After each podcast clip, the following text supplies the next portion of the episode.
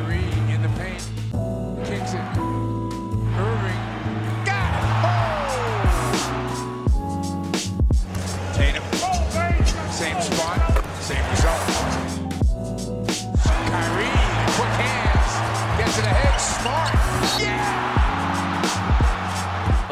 welcome to the Celtics Reddit podcast, a rare special weekend edition episode. My name is Ben Vallis, aka Brittle Gash. Joining me, of course, from across the Tasman, there in New Zealand, it is Joe, aka No Scroats McFly. Joe, how's it going? It's bloody sweltering. That's how it's going, mate. Yeah, dude, but it's- I don't want to rub it in. I don't want to rub it in for you Bostonians sitting there in the middle of January. I don't know what the temperature is over there. I'm tempted to look it up right now. I guess you'd trade it. But yeah, otherwise can't complain. I'm not unhappy with the result that we've just seen. Fair, absolutely. And also joining us, a special guest, well known Celtics Redditor and host of the very awesome Strangers podcast. It is LarBrd33. Welcome. Hey, what is this like? Some kind of crossover episode? I feel like I had to say. I think so, right? Thanks for having me on. I hope I don't ruin your podcast. You know, I, I, you might take a bunch of downvotes just for having me involved, but uh, thanks for having me. No, man, we're- we're happy to have you. Oh, Stop it, Larry. Uh, I gotta say, I've been. I've been listening to you guys. You guys are doing an awesome job, and uh, really, it is cool to join you here. No, likewise, man. I've, I've been enjoying the the Strangers podcast um, for sure. So it, it's good to do like a um, I don't know, like a Celtics Reddit family uh, family gathering of, of some kind. So yeah, Sure. thanks again for joining us. I feel like the internet's been copping a bit of flack lately, and I just want to point out that this is pretty cool.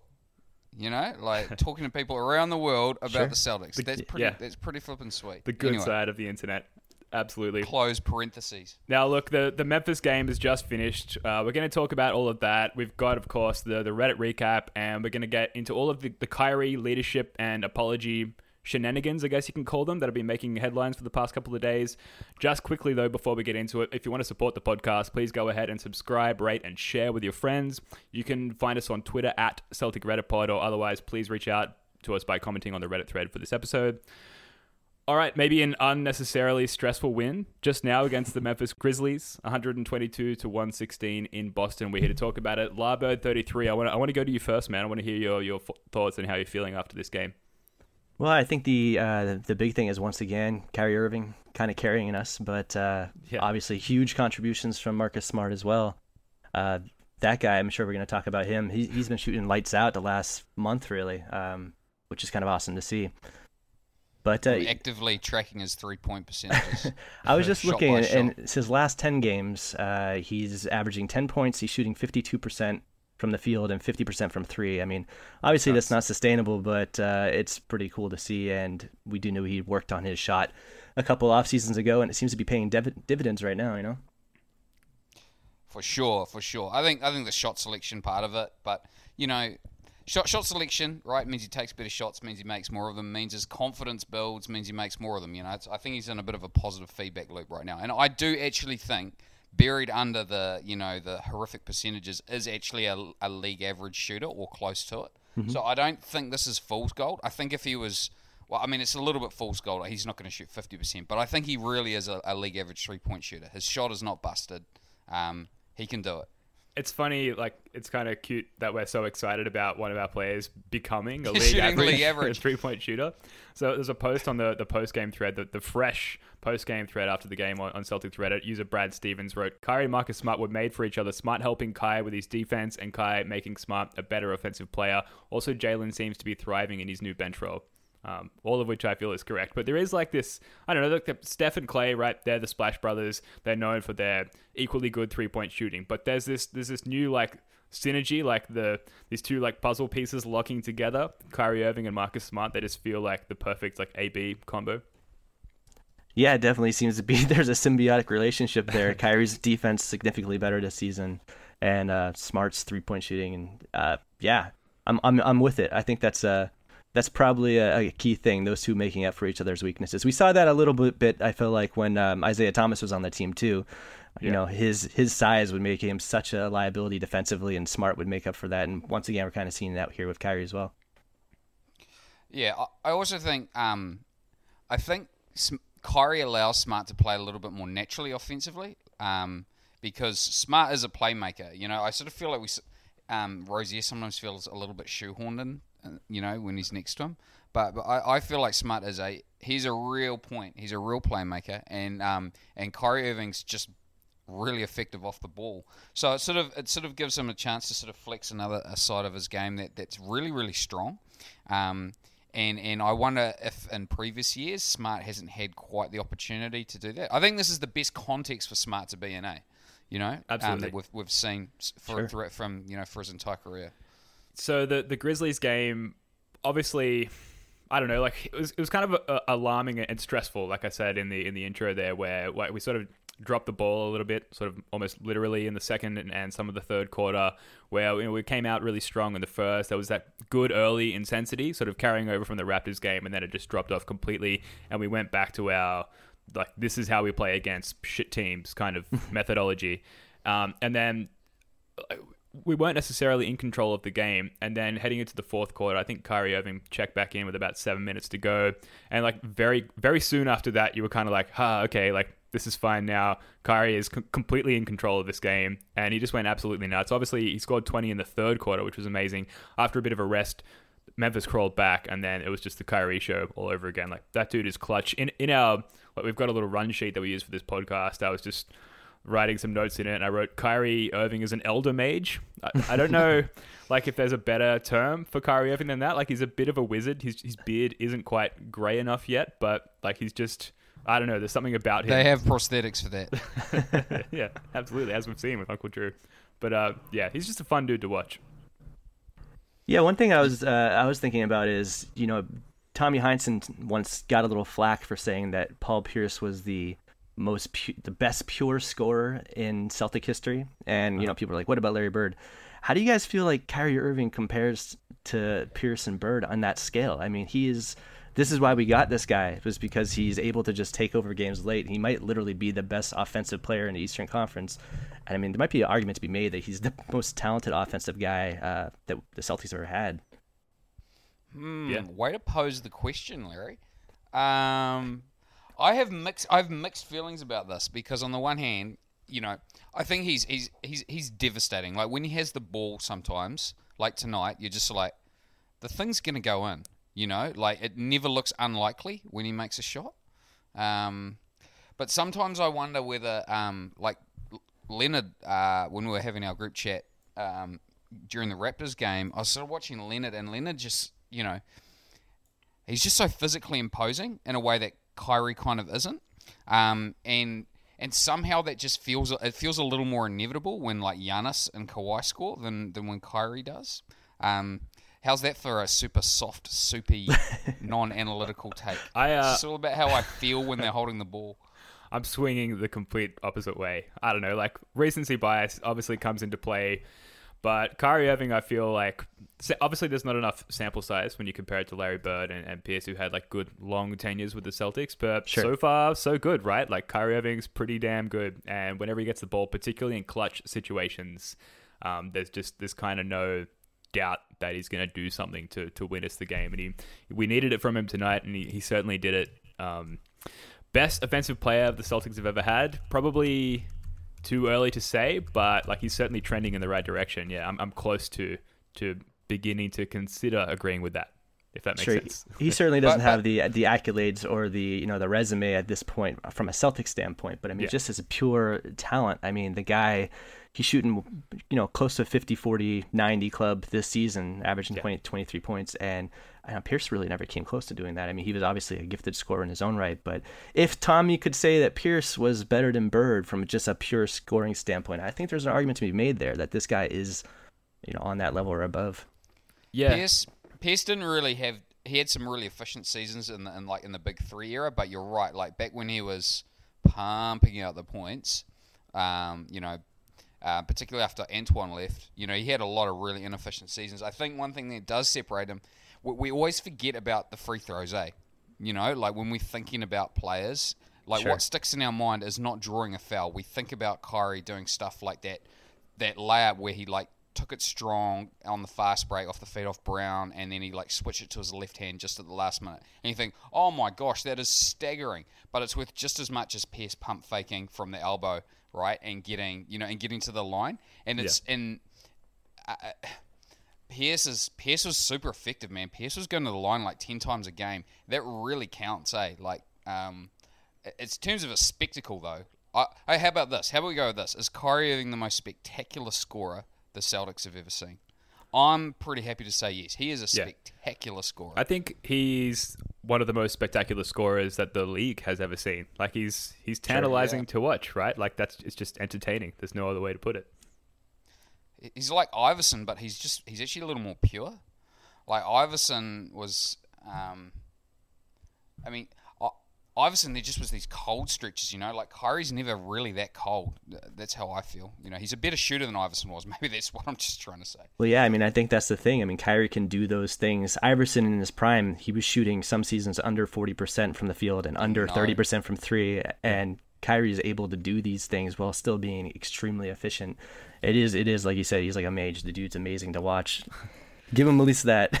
Yeah, no, I'm, I'm all in on Kyrie Irving. Believe me. I mean, we'll get to. I mean, the, the talent maybe drops off a little bit once he gets into the locker room and they stick a microphone in front of his face. But we're going to get to that Sure. a little bit later. Um, it's all about on-court Kyrie stuff at the moment. I guess the the one difference going back to the comparison, particularly between Pierce and Kyrie.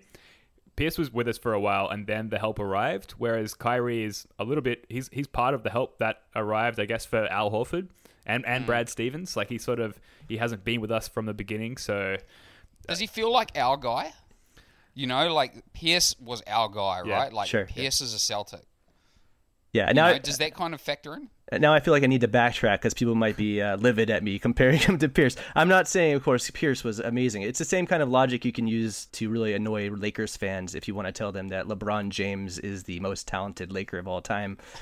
you can do it. They'll get mad, and you can make the argument because they're like, hey, "We're talking about you know Magic and Kobe," but yeah, same kind of logic so there. overrated. Just pure like if you're doing a draft from just skill standpoint, you know, Kyrie's up there, but. Sure, Pierce. I love Pierce. I'm not trying to diss Pierce.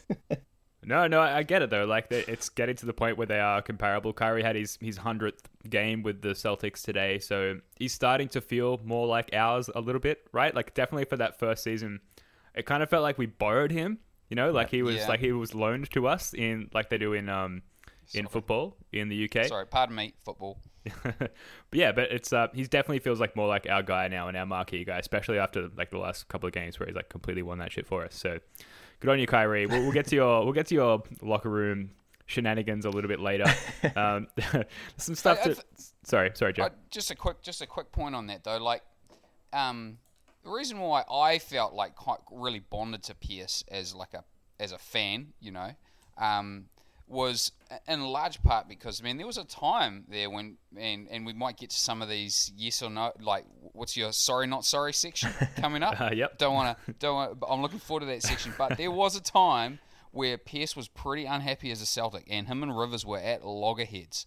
I remember it well, and kind of him maturing through that and becoming kind of a, a bit of a statesman um, in the team is part of what endears you to you, Yeah. endears you him to you as a fan, right? Like we like that story. So I guess there's capacity for Kyrie to have a similar narrative arc. That's an extremely good point. In 2005, the playoffs, I don't know if you remember that Indiana series, Yeah, but there the, was the, a, the, yeah, the really the- the key bandage. play. Yeah, there was a key play towards the end where, you know, Pierce had an offensive foul and got ejected from the game, and it the game was on the line, and then he took off his jersey, waved it over his head. And if you go to any, uh, you know, any forum at that time, Celtics fans were just they were angry at him. They were just like, "This guy's he's not a class act. He's you know, he's a cancer. We got to get rid of him." It's the same kind of thing. Like we don't know, you know, pretend, hopefully Kyrie sticks around in five, ten years from now. We'll look back on this as like this is ridiculous. Anyone was ever questioning Kyrie as a, a Celtic, you know? Hopefully, same kind of thing. Yeah, no, absolutely. It's I, I mean, well, def- I think some of the stuff that's going on with Kyrie at the moment, it, it's not quite equal to the the Pierce stuff that you just referred to, but like there's a bit of tension, a bit of drama that if we come out of it the right way, like maybe we can look back on that as fondly as, as those Pierce dark days eventually, but we're definitely not there yet. I uh, I, I want to get before we move on to the the, the deeper, darker Kyrie stuff, um, to some more stuff from this Memphis game, which literally just happened. I'm, I'm still di- digesting it myself, but uh, Tatum and Morris dropped off, of, particularly Mook Morris, who was playing like an MVP for a while there. Uh, he was, I've got his stats here 4 for 12 from the field, 0 for 5 from 3, and like a, a bad 0 for 5 from 3. Like they were like not near misses, they were terrible like brick shots that he was putting up, and he's just kind of, I don't know, he's kind of dropped off a little bit, and it weirdly coincides with the like the scuffle that he had with Jaylen Brown in the in, during that timeout a couple of couple of weeks ago, a couple of and days ago. weirdly coincides with uh, with Larry's um, sell high post. yeah, right. Yeah. This is the kind of thing I was warning about. You know, if he continues to struggle, there's going to be a lot of people calling for bringing Jaylen Brown or Hayward back into the starting lineup, and uh, then we'll look back and say, "Hey, we should have sold him when we had a chance." yeah. Yeah, I mean, we, we talk about sample sizes a lot on this podcast, and it's it's only fortunately been a small sample size of, of Mook Morris playing badly, but um, like I don't know, it's a pretty steep cliff that he's, he seems to have fallen off. So I don't know, but yeah, Jaylen Brown, Jaylen Brown has played particularly well in his stead. It's almost like there was some sort of exchange of. Uh, like uh, on a Space Jam level scale, like exchange of, of talent as they touched each other in that brief moment. Who knows? They Freaky Friday one another. yeah, yeah. So, yeah, so so uh, you were just saying about Morris, like his last three games, he's shot particularly poorly. But I, I think partially that's just like the guy was due. He was shooting extremely well all season, and you knew this was inevitable. It's for some point, Yeah. right? Uh, Yeah, it's a long season, so um, you know, as long as he peaks again towards the playoffs, you know, I'll be happy with that. Joe. Yeah, and he is not he is not a forty three percent three point shooter. He isn't. His it's right. you know actually he just shooting 45 this season. It's crazy. Is that what he's up to right now? He might he might have dipped to 45%. 43 after this game. That's true. That's true. That's true. yeah, It's the playoff. Pre- it's the uh, pressure of the All Star votes. A lot of people are trying to do a All Star campaign for Morris right now, and maybe it's getting to him. it's just too much. That's fair. Uh, user Nefera underscore wrote, "Thank God the Celtics paid Marcus Smart before he became the best three point shooter in the NBA." uh, and user Family Guy thirty five, who is a a Blazers fan who, whenever we win in a clutch situation, comes into our post game threads and like celebrates our clutchness with us, which is awesome. He wrote, "Here comes the stretch run for y'all. Trust the clutchest team in NBA history," which, uh, it, from his point of view, is correct. It's it's a bizarre situation, but it's, it's what makes Celtics Reddit. It's one of the things that makes Celtics Reddit so good, right? It's just this random Blazers fan who has this clutch based relationship with us. So I wanted to finally give him a shout out.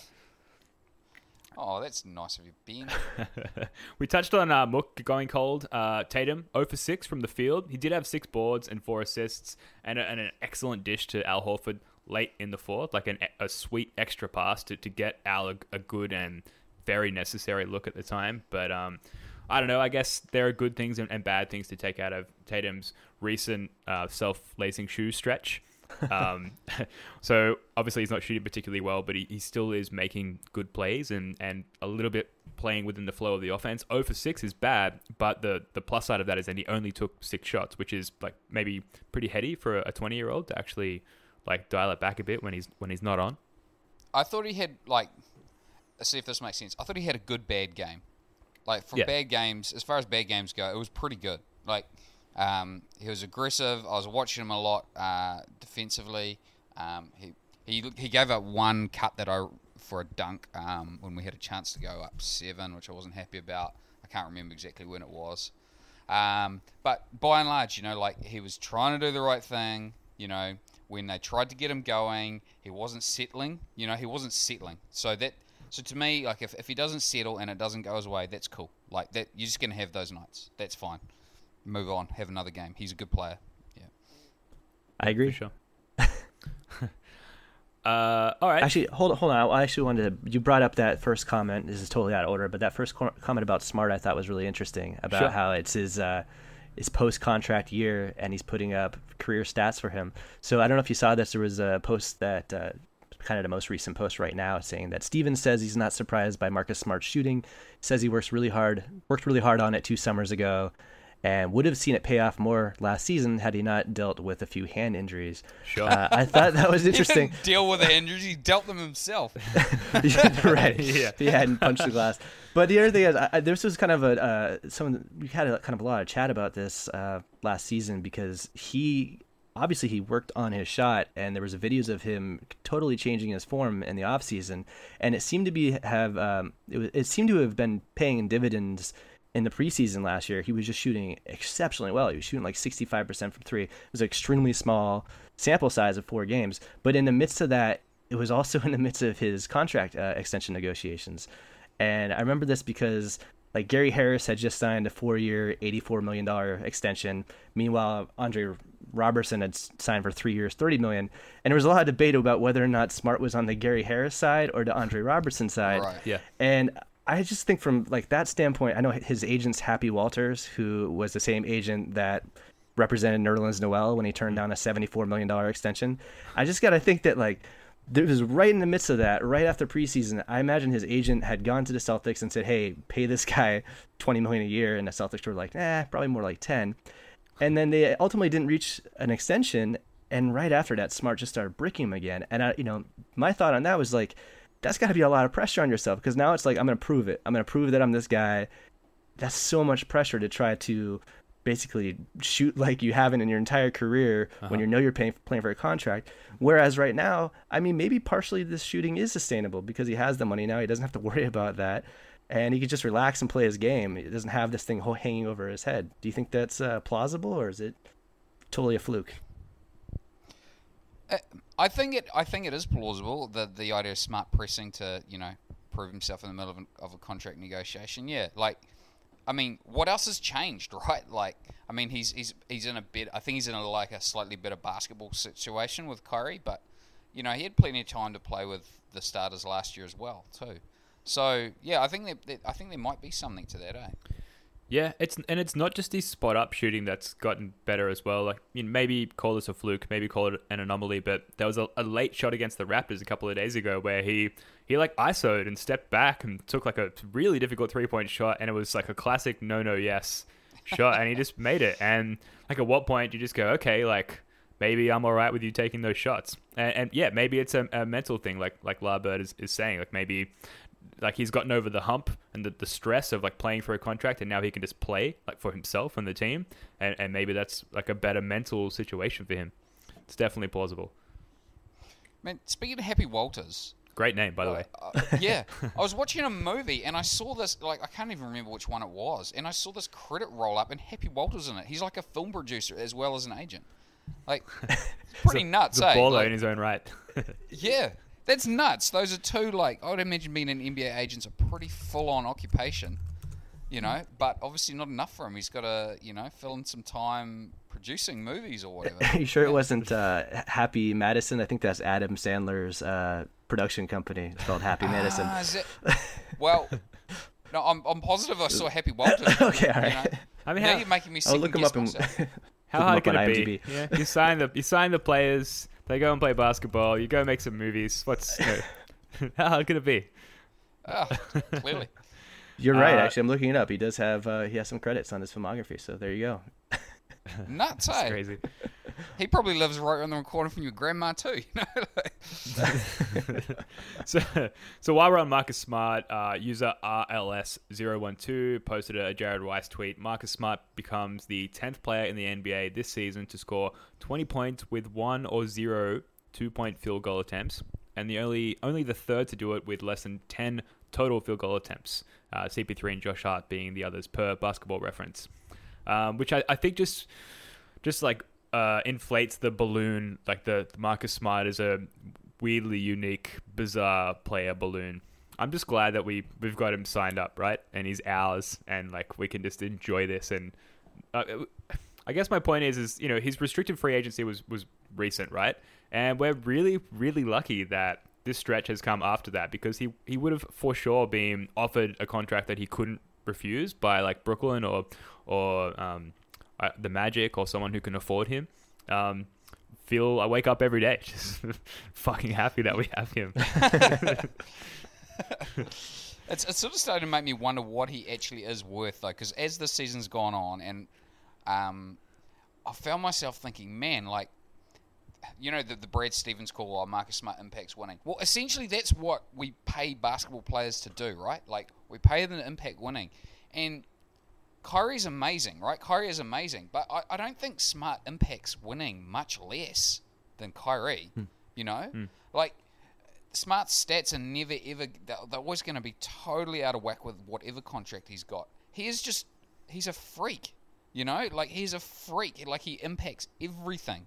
You know that thread that Jay King had um, yesterday. You probably saw it bouncing around Twitter.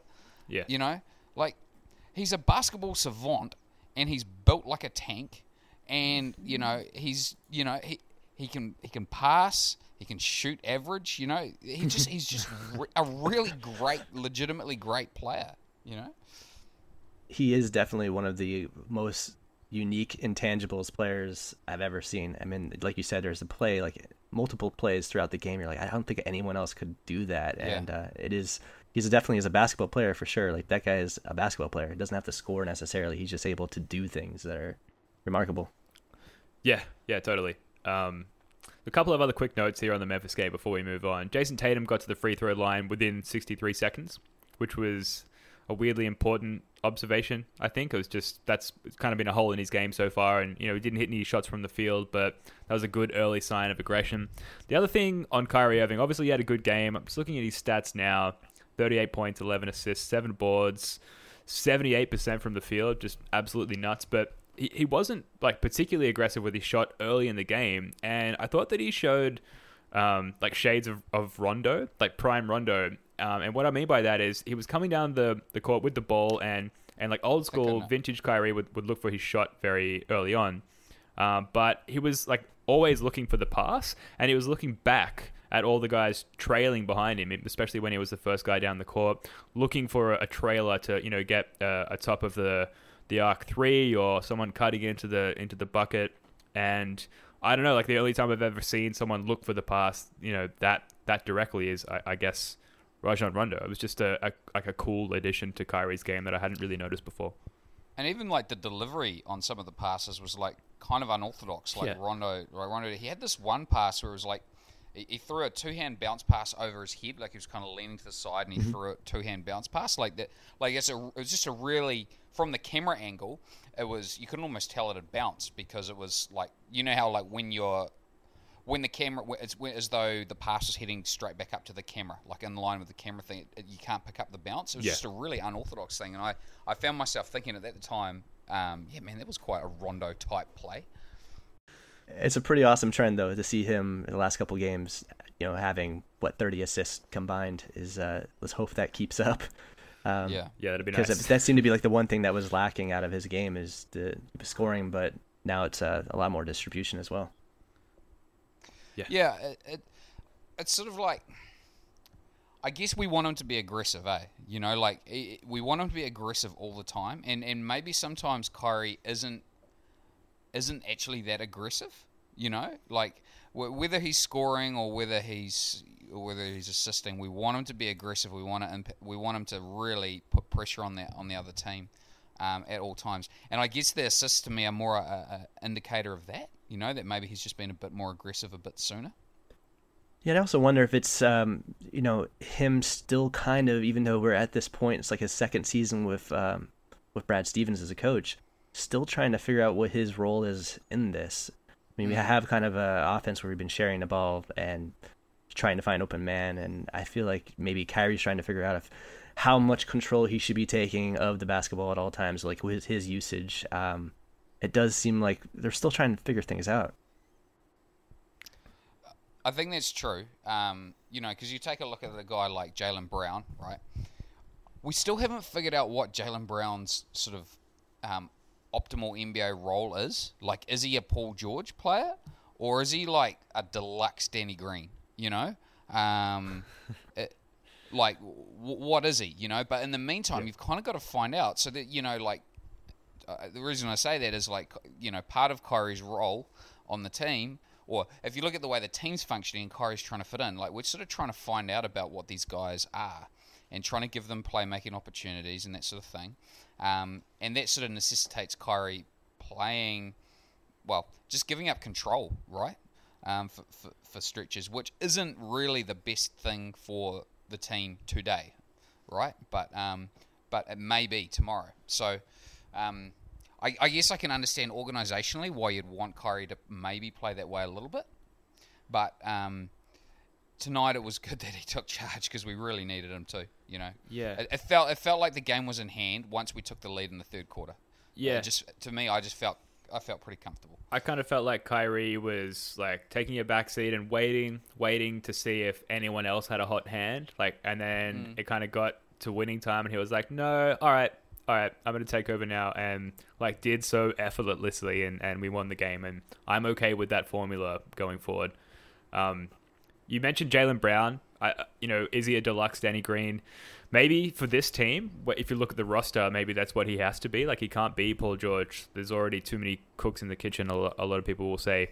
Yeah, he, I felt like he was smashing corner threes tonight. Um, and I'm looking at his stats now, and he's only two for four from three. But my memory serves me differently, and every time he got an open corner three, he hit it down. Clearly, that was only two times, but just like that role, that role like a defense first. Like he was, it was pretty much everywhere defensively, and, and um, like an enforcer on the defensive end.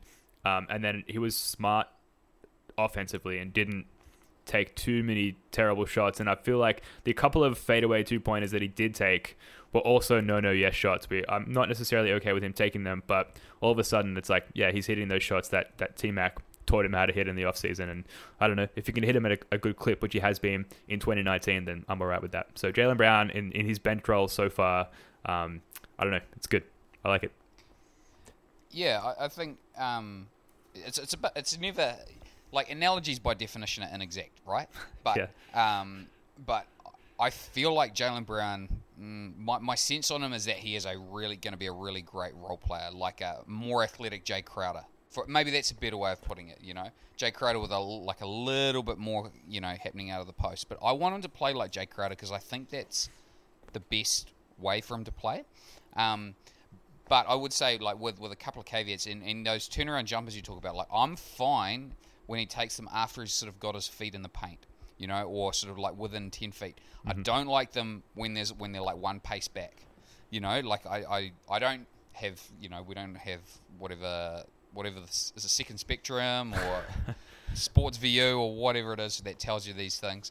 But I, I would, I would like hazard a guess that his percentages are significantly higher from say 10 feet than they are from 15 which you know it's probably a bit of a captain obvious statement but um, but I, I, I, I'm kind of fine with those ones I think that's a shot that he can make and I think he, he has rhythm when he does it How are you guys? Uh, you know, it's obviously my first conversation with you guys about this. How do you guys feel about Jaylen Brown's ceiling? You know, I think people hear you saying comparing to Crowder, and they're gonna potentially get a little bit annoyed by that. But I mean, obviously that's what you mean as far as his role within when this within this team. But like, what do you guys? Are you pretty lukewarm on him as a prospect in general, or are you still having these high hopes of him potentially becoming a star someday?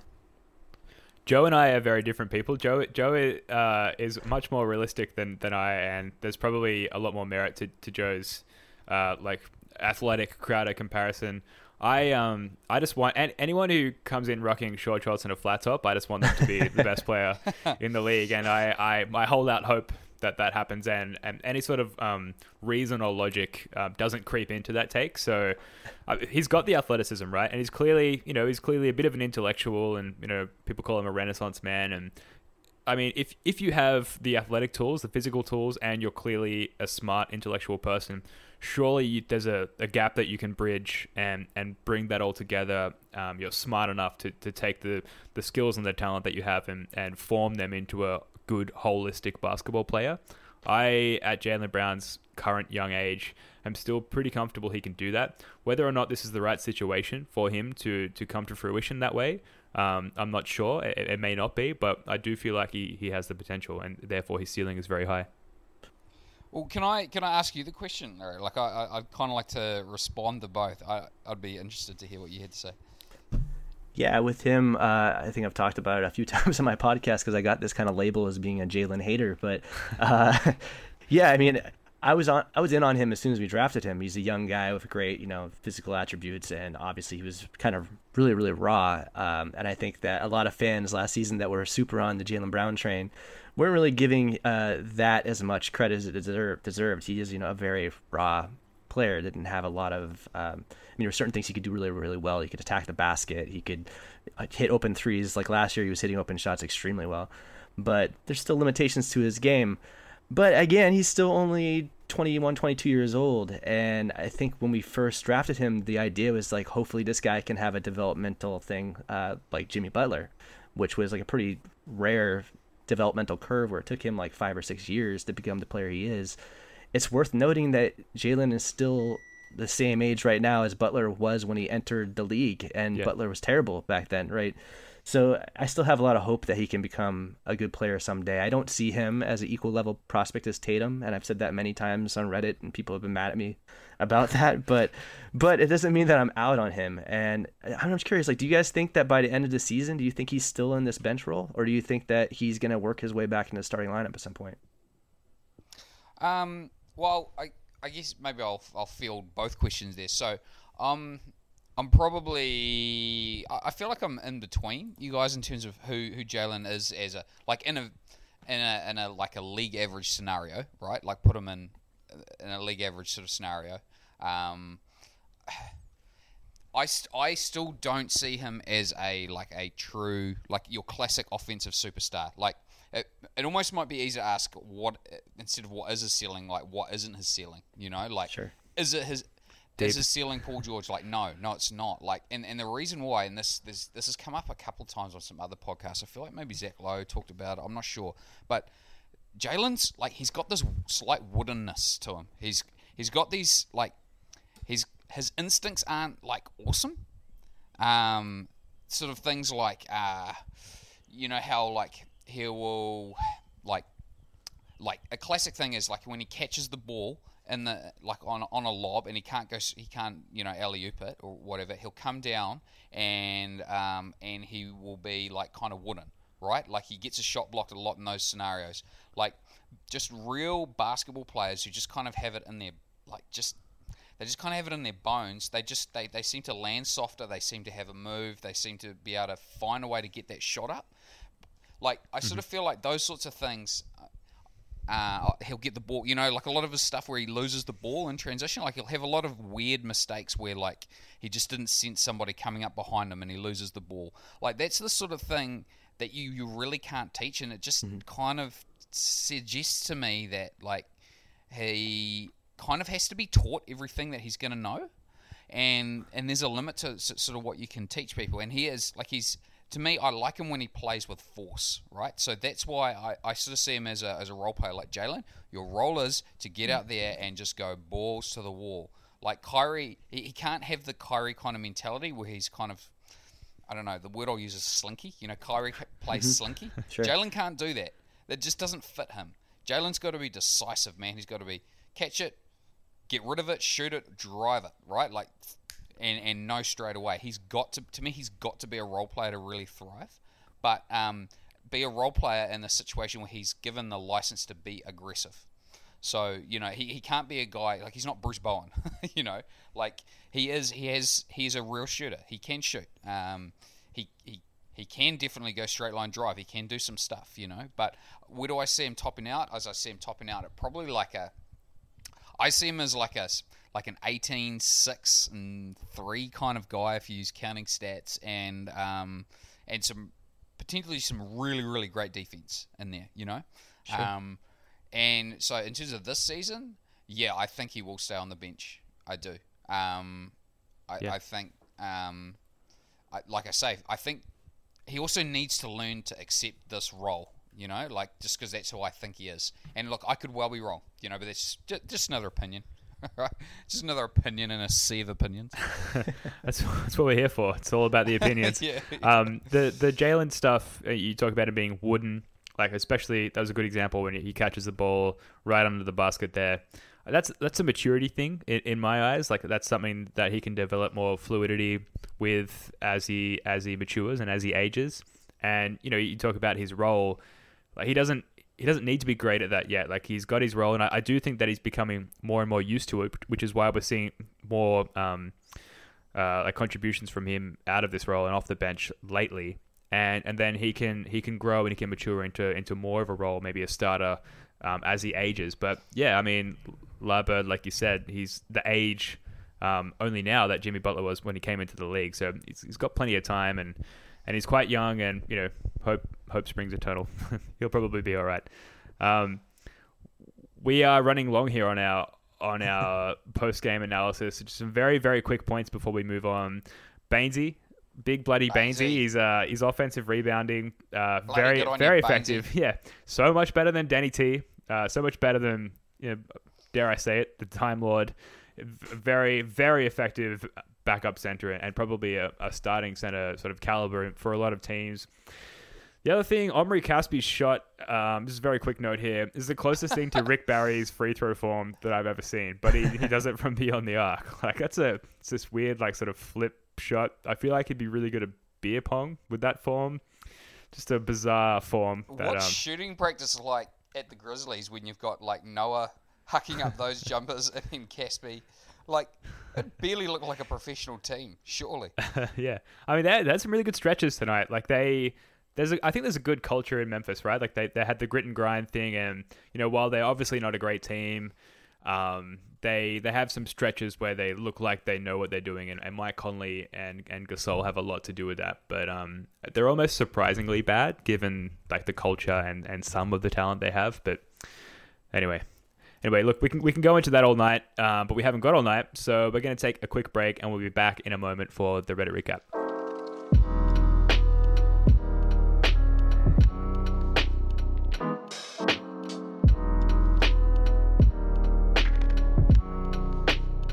All right, welcome back. This is the Reddit recap. We're going to start with a post from user All Creatives who posted a tweet uh, around Danny Ainge's comments on the Toucher and Rich. I guess it's a radio show. I don't know. We don't we don't quite receive that frequency here in Sydney. Uh, and I'm just going to summarize it. The, a couple of quotes from Danny Ainge where he said regarding Kyrie's recent uh, shenanigans, as we've been referring to them so far. To me, he said, these aren't stories. They're not a big deal. I mean, yes, Kyrie could have done better. Yes, Jaylen could have done better. But these are people. These are kids. These are guys playing with emotion in a glass house. They're real people with real emotions. They're not perfect, and I don't ever expect them to be. Guys, this is obviously a segue into a lot of the the Kyrie Irving headline making comments and and and whatnot. Uh, I'm curious to hear. We're going to go to LarBrd first, and we, we're going to branch out from there. LarBrd, um, Yeah, what- get what's, in there, Larry. what's what's your take on this this Kyrie thing? Because there are a lot of opinions here. Well, I mean, up front, uh, you know, we talked about how Kyrie obviously is an extremely gifted player. Um, we're we're lucky to have him. I think Scal kept saying in the broadcast, we're just lucky to have this guy playing at this level. And I know there's there's aspects of his game that continue to improve. His defense, distribution. He's seemingly well liked throughout the league. We keep hearing stories about how players love him. But then there's kind of like this negative thing, and um, you know, off the bat, some of the crazy views he has around the world, I think, get some people a little bit Around bit the uh, world. uh, yeah, around the world. Um, Sorry. you know, maybe the, maybe those views are misguided, you know. But I think the guy's probably generally pr- pretty intelligent uh, and pretty intelligent. You know, I can't I can't be too judgmental about some of his views. You know, we have our GM's a, a Mormon bishop, and Mormons have some interesting views in the world. Hayward is a, a Trump supporter. Rozier is potentially a, has significant gang affiliations. So I mean, I'm not too worried about his views around the world. But the main thing people see, they seem to be freaking out about is just like his leadership qualities right now. And I think you just have to remember. I mean, he's 26 years old. He's the same age as Malcolm Brogdon and Buddy Hield, and this is new for him, right? He hasn't had, uh, you know, he's been par- partially by choice, but he hasn't been in this role where he is now leading a young team and being expected to present himself in a certain way when he is obviously like like Ainge says he has a he's an emotional person he has uh you know he's going to be up and down with the with the team same as everyone else um but I don't know I mean like do you guys how do you feel just in general about like his reaction to this leadership role right now Well, I just want to. I'll, I'll Ben. I'd like to get your um, comments first, but like I would like to just point out one thing. Like, what's Ainge gonna say? He's not gonna be like, you know what? This is actually a major issue. We've been contemplating whether we've got a future with Kyrie, right? Like, of course he's gonna. He's Yeah. he's got to pour cold water over it somehow, right? So I don't. I take that with a pinch of salt. But anyway, Ben. Well, yeah. So pouring cold water over it. That's a that's a good term. Like that is, and it's a, a good example of of Ainge truly being a, a good leader, right? So like, I definitely think that it's great that Kyrie addressed the problem. Uh, like he, he definitely was wrong to call out the team on a public stage like that, and, and wrong to yell at Hayward and Brad publicly at the end of the Magic game. Um, and he was probably right to apologize for doing so, but I don't know. Like, if your goal is to dispel the drama and to move on, don't don't bring up LeBron James. Don't say his name. Like as soon as you move your mouth and the words LeBron James come out, especially if you're Kyrie Irving, the media and the fans are going to embark on a feeding frenzy, which is like pretty much what happened, right? And further to that, he did kind of seem to be comparing himself to LeBron James, like whether or not he is comparable to LeBron in his role or otherwise, um, you know, whatever. But you know, doing so publicly is just going to create more ripples around the team. Where I, I feel like his goal was to to like loosen the the slack and and sort of you know dispel the drama and all of that, but like it was a weirdly sort of self-involved sorry not sorry situation like he, he just kind of Yeah.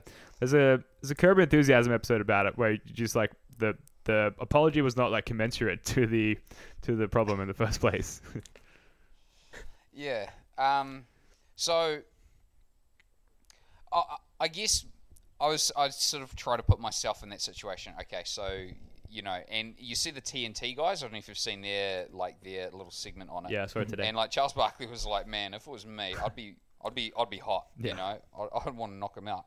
And to be honest, if I was in that situation, I probably wouldn't be like, mm, if it was me, just as me, I, I would be like, you know what, Curry, Curry, you're a dick, a little bit of a dick. But, but honestly, Curry, this is the thing, like Kyrie Irving is probably just a little bit of a dick in real life. Like he probably Yeah. is, and and um, to to my way of thinking, this is what this is a guy who's a dick trying not to be a dick, and this is what happens, right? This is kind of like this is kind of this is kind of like the human emotional equivalent of Jaylen Brown trying to like. Um, run the offense, right? Like Kyrie Irving trying to apologize is kind of a little bit outside of his role, a little bit. You know, it's not like it's not like something that he's that's real native to him. Um, that's that's my sense. Um, but I did think it was genuine, and like I, I thought that was the most important thing. Like I think he was. I don't actually think he was. I don't think he was actually trying to set off the firestorm. no You know, I think he was actually trying to say, look, I got it. Like I went about this the wrong way, but underlying that is what he's apologizing for isn't the fact that he thinks the, that he's not apologizing for his opinion, right? Like his opinion of the young players hasn't changed. yeah he's He's apologizing, for bringing out in public, and like the delivery yeah the yeah, he's like yeah, the delivery's right. So if I'm a, if I'm one of those young players, I'd be like, um, you're still not trusting us. You're still kind of bagging us. Like I think that is a valid interpretation of it, but I guess that doesn't necessarily um, that doesn't mean that the, the apology wasn't genuine. Like that doesn't mean that this isn't actually Kyrie trying to be better, and it, it doesn't mean that it's not a sign of growth, even though he did kind of screw it up a little bit, like a little bit. I think You he's he's got like a history of kind of putting his foot in his mouth with, with all sorts of topics. Like you talked about. Oh man, did you, did you see how he, he, see he? Oh man, it drove me crazy. What was the, the one of the sentences he said? He said, "I wanted everything at my threshold." yeah Like, oh my That's gosh, not what that word muppet means. Sometimes, man. Yeah. yeah it's not an appropriate word for that sentence it's like it's kind of kind of similar to what you had said though, like when you're uh, talking about not apologizing for what he actually did, but uh, kind of when he was apologizing to everyone for having a flat Earth belief, he wasn't actually apologizing for believing the world was flat. He was apologizing to teachers for making them change their curriculum. It's like, dude, just stop stop talking about it. But I mean, I don't know, man. I feel like in some in some respects, he's become kind of like a, a scapegoat for some of the early struggles, and I get it. Like the whole LeBron James thing, it was in, it was interesting because it was ironic. It was like the way that Kyrie presented himself there, where he's kind of like blaming on the young players, is exactly the kind of thing that you would expect Kyrie to have been pissed off about, and how LeBron carried himself on that Cavs team. And instead, he's like, I talked to LeBron, and uh, you know, I apologize for being a, a cocky young kid. It's like, dude, that's just the wrong thing to say there. But I don't know, like one thing that's kind of concerning to me that I wanted to ask you guys about is like there seems to be this weird kind of like despite the fact we have this really gifted player, there's like this weird kind of Kyrie Irving hate campaign that I'm seeing like all over Reddit. There's like Yeah. a couple of really significant YouTube channels that have lots of followers that are pumping out daily content about basically the problem with Kyrie. There's it's all over Twitter. Uh, and these people are like arguing about like they say he's selfish, they say he doesn't want to win a title, they attack his leadership qualities, they call him all these sort of things. And now it's like it's spreading, like you said, to the media. You have like people like Bill Simmons suggesting that the Celtics are sick of Kyrie. You have Bill painting the picture that Kyrie's LeBron comments were backhanded handed jabs to his teammates, and then recently suggesting creating, you know, he wanted to trade Kyrie to the Clippers for a pack of cigarettes or something. Like, holy crap! And then you have Le- Charles Barkley's getting onto that. So I, I want to ask you about guys about this because I feel like because Kyrie's a known conspiracy theorist, I think there's aspects of his personality that's like inviting this conspiracy theory culture around him. So now you have like all these people on Reddit and everything spreading like crazy theories about how he was secret suspended, how he still wants to play with the Knicks, how he's self sabotaging his stint in Boston so that he can get more freedom to play elsewhere. It's like, dude, like do you think that's like this weird thing where it's like he's a conspiracy theorist, so let's create conspiracy theories around him? Well, I think um, it. I think he invites. I think he invites. Um, what what he invites on himself is the is is the like assumption that he's doing things super deliberately to to you know to manipulate the media. So even in a situation like this one, where I th- I think he was actually genuine, and I think he was actually just trying to say, hey, look, guys, like I, I happened to call LeBron about this, you know, like I mean, I could be naive here, but I think he was just trying to tell a story to say, hey, like, and as much as these kids are young punks, I was a young punk too, right? Like, I get it. I'm, I'm empathizing with what these kids are going through, Mm-hmm.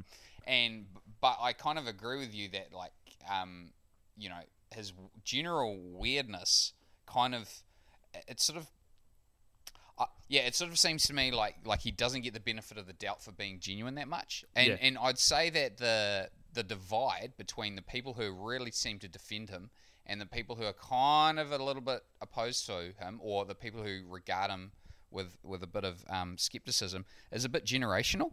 Like like Simmons is Simmons is an older guy now, right? And I guess like where we are, I don't know how old you are, Larry, but like you know, I'm probably on the on the median point, you know, in terms of age wise of a lot of Celtics fans, and I'm a bit, I'm I'm I'm not ready to give my heart to Kyrie, but I'm real happy he's on my team, you know. I love that. I'm not ready I'm to guarding, give my heart I'm guarding my heart, guarding my heart. Yeah. Um, yeah. Does does that make some sense? It does. And you know, Yeah. in the spirit of like these in the spirit of like these conspiracy theories I keep seeing pop around Kyrie, I wanted to come up with my own right here on the Oh, Celtics oh, Reddit oh, podcast. here we go. I'm excited. yeah, and and I'm gonna use the same kind of ridiculous logic leaps that these guys use to, to paint a picture for you. So this is gonna be really, it's gonna be spicy, as Bill Hondo said on my podcast. It's a conspiracy of the highest order. Okay, you guys ready for this? Please, let's go. Let's Okay. do this. I think this Kyrie Irving hate campaign is a well organized militant effort being perpetuated by the New York Knicks and New York centric media. And like you're gonna laugh it off, you're gonna say I'm Yes! crazy. But like I think the whole thing is trying to create turmoil within the fan community and within the locker room. And all these suspicious Twitter, Twitter, Reddit accounts, I think they're all disinformation agents that are trying to like get us Celtics fans to turn on Kyrie and to have him push him to the New York Knicks. And I have facts, all right? I have facts, and I want to share you these facts. First of all, NBA headquarters. Where's that at? New York City. New York. Right. Whoa. So they clearly have a vested interest in having Kyrie sign with a premier franchise. But it goes beyond that. Charles Barkley, his comments today, sort you know, said that Kyrie threw his teammates under the bus. Uh-huh. TNT's parent company's Warner Media. Where's that headquartered? Whoa. New York City, right? Whoa. Even like the post game stuff on NBC Sports Boston, parent company NBC Universal, based in New York City. Like it's a whole conspiracy. plot But the, the whole the most damning of all these though is my man Bill Simmons, who I've been a fan of for years. And like in fact, I met him once in New Orleans and he refused to get a picture with me. He was very drunk at the time. But Bill Simmons, I'm gonna say this right now on your podcast right now. I'm publicly Oh. accusing Bill Simmons duck- of being compromised. And think about this. So the ringer, which he of course runs, is owned Owns. by HBO. And HBO's headquarters is in New York City. But beyond that, do you know who actually founded HBO? No. None No. other none other than 92-year-old multi-billionaire Charles Dolan, who controls MSG Oh, no. Madison Square Garden No. Company, and whose son is executive chairman on the Knicks. So I'm just saying, like, I think that Bill Simmons been compromised. He's a puppet for the Dolan propaganda machine, and I think that everyone out there who's listening to your podcast, I mean, just think about your sources. Think about who's who's big Knicks, who's the New York media. You know, I think they're all on the payroll, and you need to like listen to guys like you from Australia and New Zealand because you're like the you're like the BBC News of Celtic the grid. fandom. Yeah. Or like you know, subscribe to my subscribe to my YouTube channel. I'm in Seattle. I'm not on payroll. You know, like I think that's all. It's all connected, man. It's all connected. Wow, this is uh. Whoa. So there's there's probably going to be about drink. there's about 30 minutes between recording and this podcast going live. I, I think you've got about 30 minutes, Labber 33, to, to get yourself underground, find a bunker because this expose is uh, it's going to draw a lot of probably attention from some from the bigwigs from uh, the New York Basketball Society uh, to your direction. So We're um, spreading truth, man. We're spreading truth. That's right. That's right. Um, well, look, there's always there's always a place for you here in uh, in Sydney, and I'm, I'm sure in New Zealand as well. But um, I, I, there's probably some some strange merit to that. I, I believe David Stern is as likely on the on the has a chair on the board of some other New York basketball society as well, and there's there's telling you, man. definitely a lot of an incentive to get a guy like Kyrie Irving into uh, into New York. So uh, How deep does this go? It's deep, man. I, I, I don't think we'll ever know. This is probably as close as we'll get. That's uh, wow. You've really uh, you've not to, not to get too off track though. I was, I was curious about. I haven't actually. I usually ask people on the, on my podcast, like you guys are from Australia and New Zealand, and I've Yeah. listened to you know a handful of your podcasts. I was really curious, like how did you guys get into the team? Because I've done like five of my podcasts, and I haven't Yeah. actually spoke to anyone in Boston. But you guys are certainly way out there. Like, who are you guys? Yeah. Uh, Good question. I uh, I lived in Thailand for a few years when I was a kid. Uh, my parents taught over there, and uh, it was an American school. And uh, a lot of my closest friends were like from Boston, or at least at the time, uh, fans of the Celtics. And so, like the first ten years or so of my Celtics fandom, I didn't see a single game. Um, but we were really into like trading basketball cards, and Yeah. um, and Larry Bird was a card that I got like quite early on. And Joe, like you'll probably you'll understand this, but like when I was a kid before we moved to Thailand, we'd go, I'd watch my dad play footy, and then we'd go like to the club afterwards, and he'd have a couple of beers with his mates. And Larry Bird just like looked like one of my dad's like footy mates. Like he just had like a mullet and like a dirty mustache and. Like you could easily see him with like a beer and a cigarette in his Yeah. hands, and it just like it just spoke to me. That's I know it's a weird Larry, reason. Larry, Larry would get the first handle for sure. Yeah, absolutely. Dummy half. Um, uh, yeah, so that and like I've obviously heard through conversations that you know they were a successful team and and whatnot. And while they weren't successful at the time in the '90s when I was a kid, um, I wasn't watching their games, so I, I didn't know better. I knew that Michael Jordan was good, and I knew that it wasn't cool to like jump on that bandwagon. So uh, became a Celtics fan. And then in like 2005, you could actually start to watch the games on, on Mhm. Channel 10 here in Australia, and then like not long after on League Pass, International League Pass. So yeah, it's a weird, weird way to come about it. But since then, I, I've been over to Boston like six times now. Uh, I've been to a bunch of playoff games. Uh, I think I've been to like 16 Celtics games. Most recently, I went to a game in Detroit in October this uh, late, late last year. Um, Awesome. Awesome. So yeah, just I don't know, super into it. What about you, Joe? We never really covered that. Um, well, I mean, the basketball craze kind of swept through this part of the world around about the same time, sort of, MJ. you know, through the, yeah, yeah, and the, the trading cards, that really the MJ years were, yeah, I mean, it's, I mean, I wasn't, we were born in the mid 80s, so it's not like we're going to remember the late 80s, but um, the trading cards thing was was definitely part of it, like for getting into basketball. Um, it's funny, like I was thinking about these advanced analytics things that they put up on the on the you know in the in arena broadcast, and how they're like they're not advanced analytics. They're kind of like the little blurbs that you used to get on the back of the trading cards. You Yeah. know, like Marcus Smart had a career high six for you know six for eight from three. That would be an advanced analytics thing uh, at, the TD Garden, but it actually belongs on the back of a trading card. Anyway, I digress. Um, so got into basketball. Um, I can remember two things. One was like the Microsoft Encarta, um, Microsoft Encarta blurb about basketball. Um, and I just remember there was this there's this pass where like Larry Bird does this touch pass to Kevin McHale um, on this like the bus- you know how they have like their topic videos um, in Encarta, and I just thought that was pretty cool. And I thought, oh man, like he that looks like my kind of player. And then um, I guess I I used to be man I used to be like a Phoenix Suns Jason Kidd fan, believe it or not. Interesting. And then and then um, I kind of in the year that Pierce got stabbed, I sort of started paying attention. And then after Pitino got fired, they went on that run and they almost made the playoffs that year. yeah. And I was like, I was I was really hoping that they were going to make it.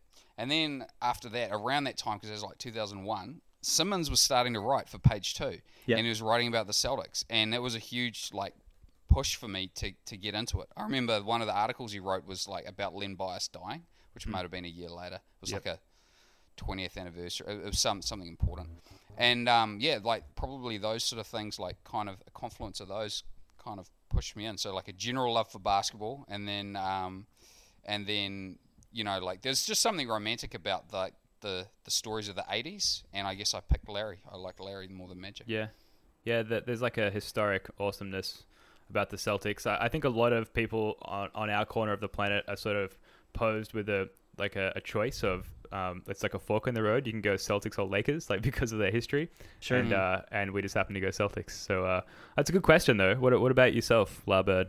What, are you from yeah, Boston so, originally? Yeah, so I have family that's from the Boston area. I was born pretty close to there in uh, Salem, Massachusetts, where the, the witches are all from. and Witches. oh yeah, sure. Yeah, but I, I I've moved out uh, when I was young, so I've been living in Seattle. But I think that's like that's what I really love about your podcast and like that strangers project that I'm doing, and just in general talking to people on Reddit is, it's it's I can't just go to my local pub and sit down next to someone and start talking to them about Brad Wanamaker. They're gonna think I'm crazy, right? Yeah, yeah, like, so it's really cool to be able to connect with folks like you. I was curious to like you know one of you from Australia and New Zealand. I always thought that you guys were like mortal enemies or something. Has that been a challenge?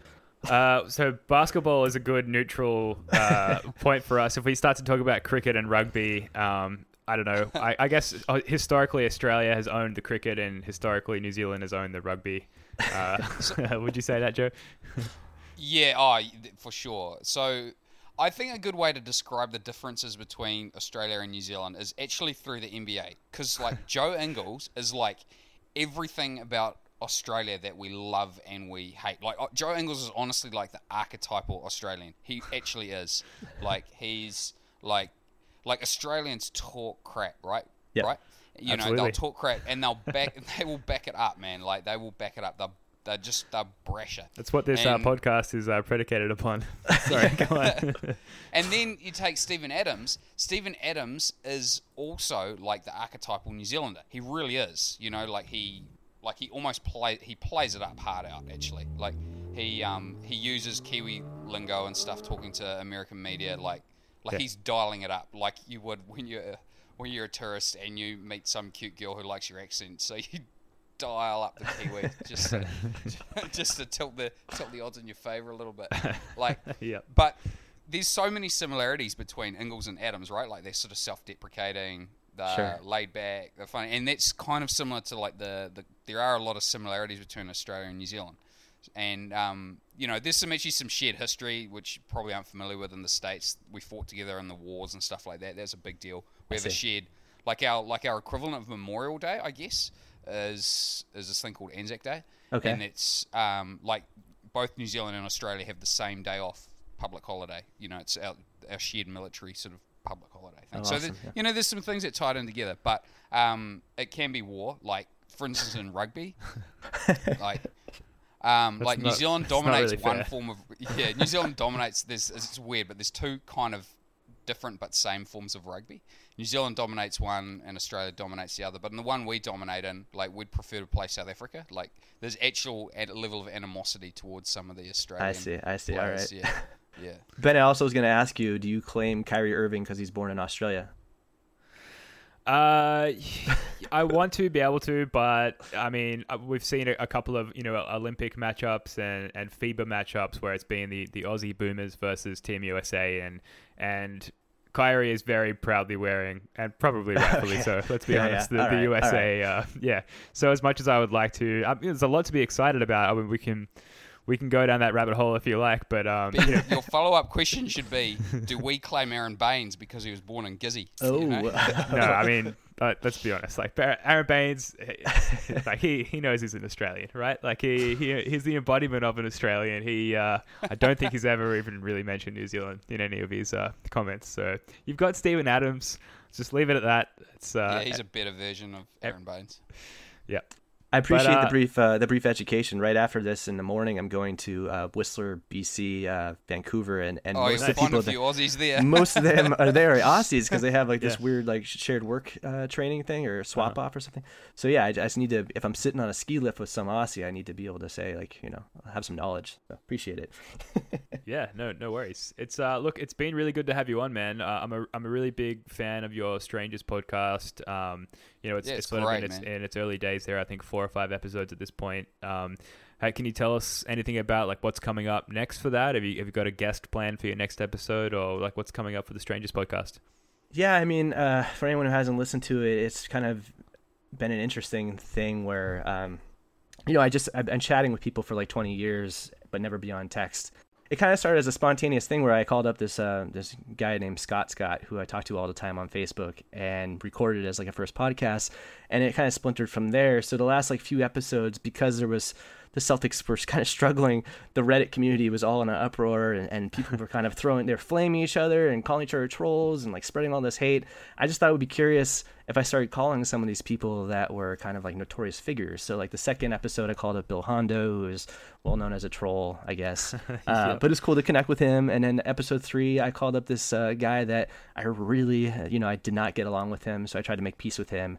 And in episode four, I called up a big Australian boat fellow on Reddit who really, really, that dude really hated me. And, and in the process, I like exposed some of his secrets and kind of made peace with him as well. So that was fun. I mean, I'm still kind of experimenting with it. It's just fun to connect with people.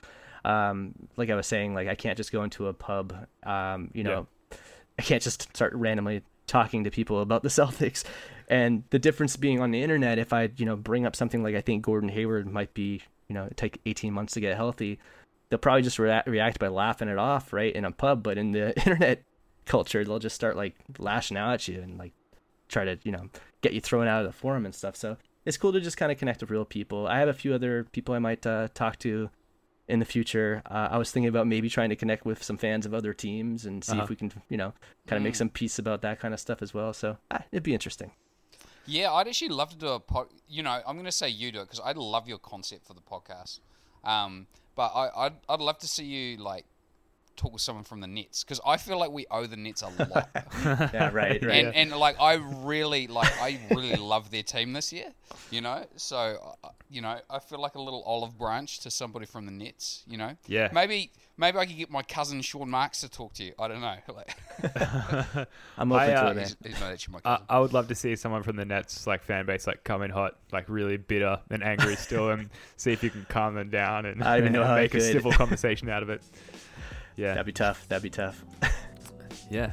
All right. Well, look, you know, great, uh, great win against the the Grizzlies today. A, a, a great um, guest appearance by LarBrd33 on the podcast today. And uh, if you haven't listened to it already, the the Strangers podcast, which is you know it's posted on Reddit every time one comes out. It's on YouTube. Just search LarBrd33.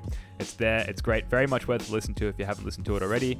Um, all right, that's going to do it for this episode of the Celtics Reddit podcast. Thanks as always for joining us. We'll be back again later this week at some point between the Heat and the Cavs game, I believe. LarBrd33, this was really fun, man. We'll have to make it a regular thing. Thanks for coming on. Appreciate it. Thanks, guys. Joe, love your work, mate. Enjoy the rest of your weekend. yeah, you too, man. All right, go Celtics. Peace. Cheers.